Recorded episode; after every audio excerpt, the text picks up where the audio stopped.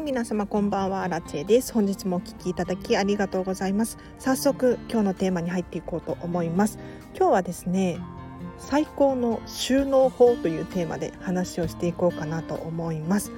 で実は昨日もちらっとこの話をしたんですけれどこれだけに絞ってえっと詳しく話ができたらいいなと思います。最高の収納法なんですけれどいかがですか？なんかねやっぱり収納に困ってる人本当に多いなって思うんですよ。もうしまう場所がないようだったりとか、うん、空間をうまく使い切れてないよとかねどんな収納グッズを買ったらいいんだろうとか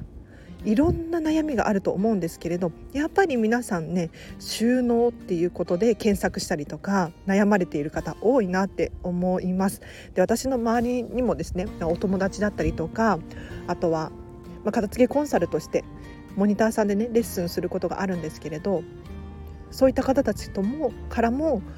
収納場所がないんだよねっていう質問は多く寄せられていますので今日はこれについて話をしていこうと思います。でもう結論ズバリともうこれだよっていうのを伝えさせていただくんですけれど収納は減らしましょう もう何言ってるのア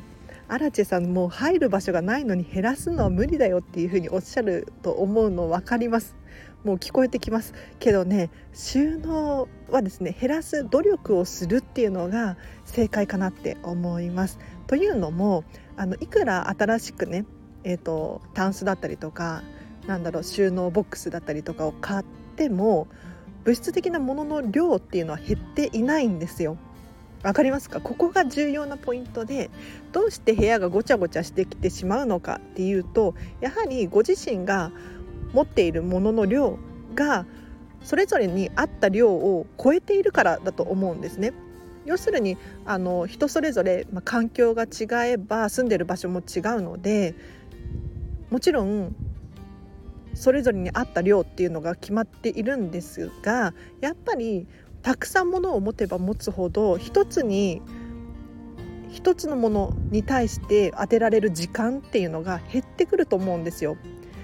例えばそうだな100個のものを持っていたら1個ずつに1分費やしても100分で済むわけですよ。一方で1,000個のものを持ってたらその10倍1,000分かかるわけですよね。これではやっぱりね管理はね難しくなってきます。なのでとご自身が持っている時間だったりとか、うん、空間とかなんだろう環境それぞれ異なると思うんですけれど皆さんに合ったものの量っていうのをまず考えてほしいなと思います。うん、で収納に関して言うとお片付けの一番最後に考えていただきたいポイントなんですね。なので部屋を片付けるってなるとどうしても収納のことに気を向いてしまうというか気が向いてしまうと思うんですけれどまずは収納のことは一回置いといてもらいたいんですよ。そうまずは考えなくていいよと、うん、あ考えなくていいんだっていうふうにすっきりね思ってもらえればなと思います。でお片付けをしていくとどんな現象が起こるかっていうとやはり物の量が少なからず減るんじゃないかなって思いますで確かにもうお洋服は大好きだから一つも捨てられないっていう方いらっしゃるかと思うんですけれど、まあ、うまく畳んだりとか、ね、並び替えたりとかすることによってすっきりさせることはできるんですよね。うん、なんかやっぱりねごちゃごちゃとなんだろういろいろとミックスになってると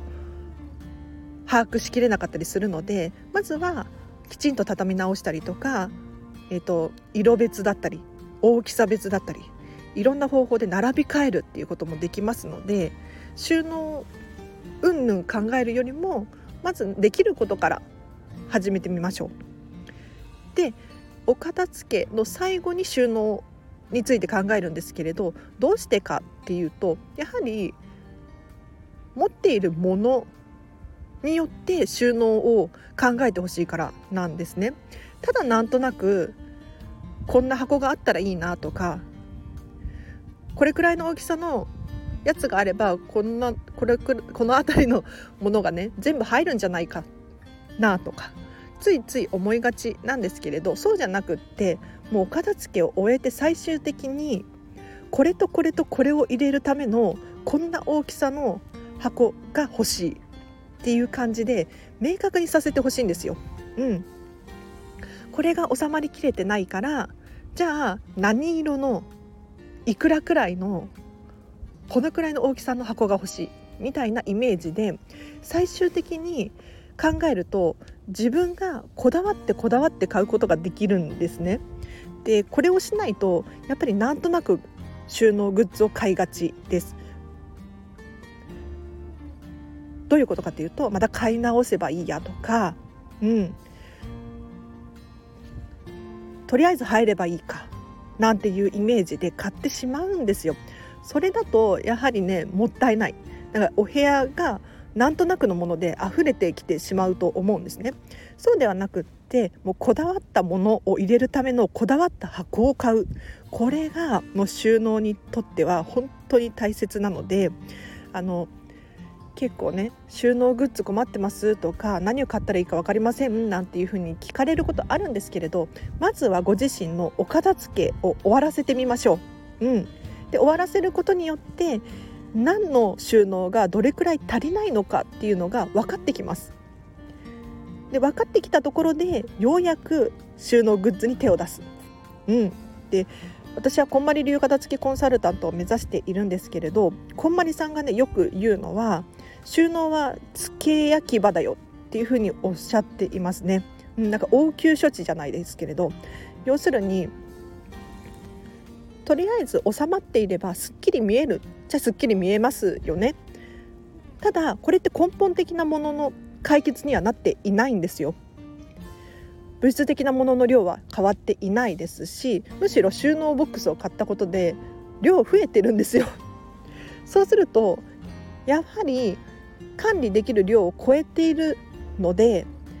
結局また管理できなくなっていってしまうと思うんですあこんなところにこれが入ってたんだとかまた同じやつ買っちゃったとかこういう現象がね頻繁に起こるようになると思うので是非収納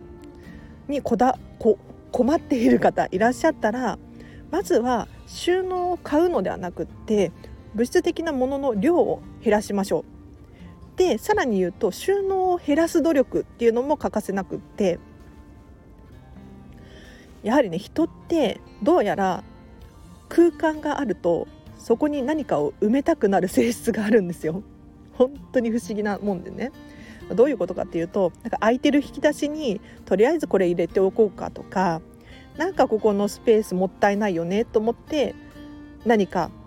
普段使わないようなものを置いちゃったりとかするんですよ。もう皆さん心当たりありませんか？もう私もねかつてよくやってましたよ本当に。ですっかり忘れてあこんなところに置いたんだったみたいな現象がね起こるんです。だからなるべく収納スペースだったりとか空いた空間っていうのは使おうとしないで無理に使おうとせずに空間として楽しむ。引き出しを空っぽにしておくっていうのはもったいないので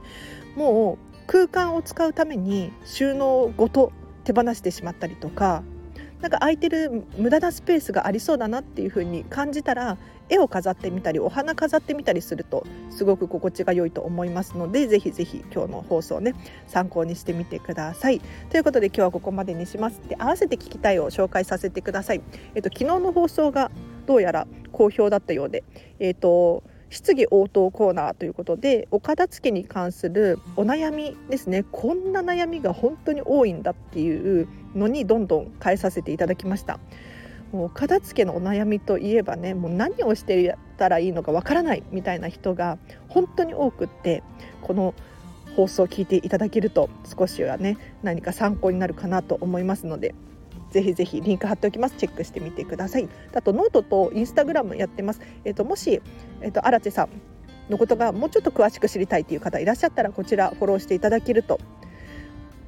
私の私生活だったりとか、うん、見れるようになっていますので合わせてご利用ください。はい。であそうだ。LINE の公式アカウントやってます。こちらはですね私に直接メッセージが送れる設定にしてありますのでぜひこのチャンネルのご意見ご感想だったりとか私に伝えたいメッセージがあるとかあとは えっと、片付けのご質問ですね。お悩み。ぜひぜひ送ってみてください。えっと、今だとねお友達が本当に少ないので高確率で私から返信が返ってきます。なんか無料のお片付けの相談所みたいな感覚で皆さん使ってますよ。本当に。でどうして無料でこんなことをしているのかっていうと一見ね怪しいじゃないですか。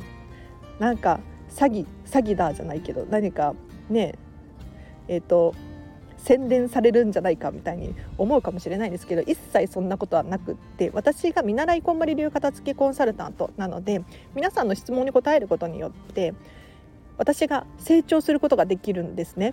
うん、なのでぜひ皆さんのお悩みに答えさせてください。でこのスタンド FM のネタになったりとかもしますので 本当に助かっているんですよ。でやっぱりねあの質問に答えるのいいなと思っていて。というのもなんか生の生きた質問っていうのかな本当にこれで悩んでいるんだっていう質問って多分おそらく世界中でいろんな人が悩んでいることだと思うんですね。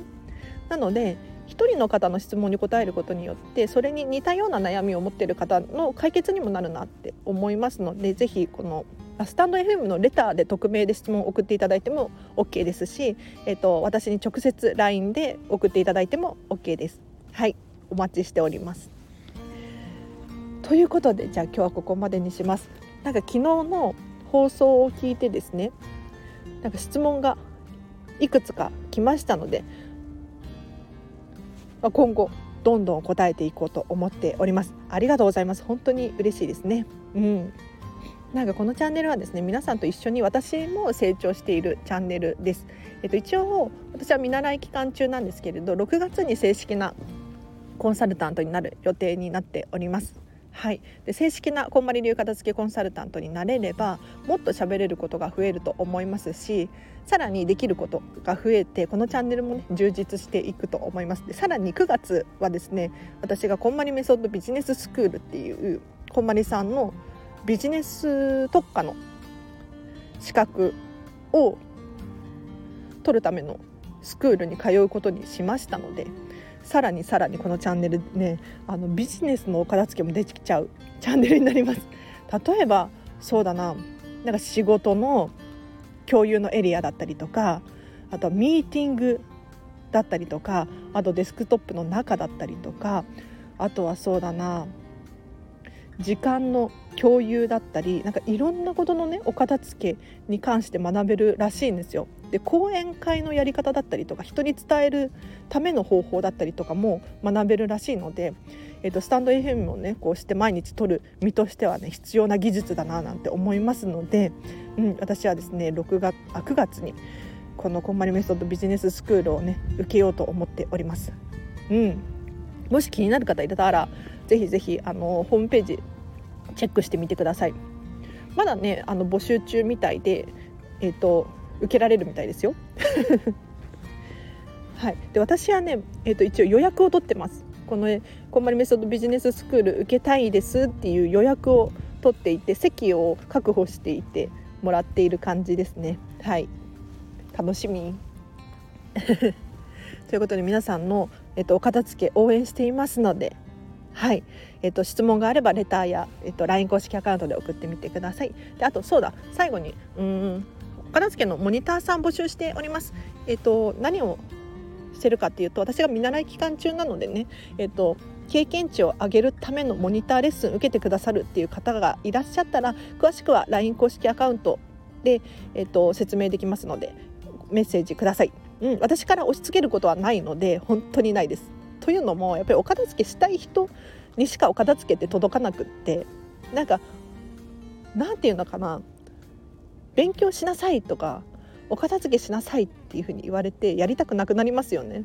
これと同じでお片付けしたいっていうふうに思ってる人にしか私はねメッセージを送りませんので、うん、あのご安心ください。なので本気でもしねこのチャンネル聞いてくださってる方の中でえーと、モニターレッスン受けてくださるよっていう方いらっしゃったら5月の末までの予約ですねモニター価格で受けることができますので遠慮なくメッセージくださいということでお知らせは以上です。えっと今日もお聞きいただきありがとうございました。またでは毎日更新してますのでまた明日もお会いできるととっても嬉しいです。では皆様明日もハッピーなもう4月4月か なんか今日新入社員ぽい人とかあの入学式っぽい人とか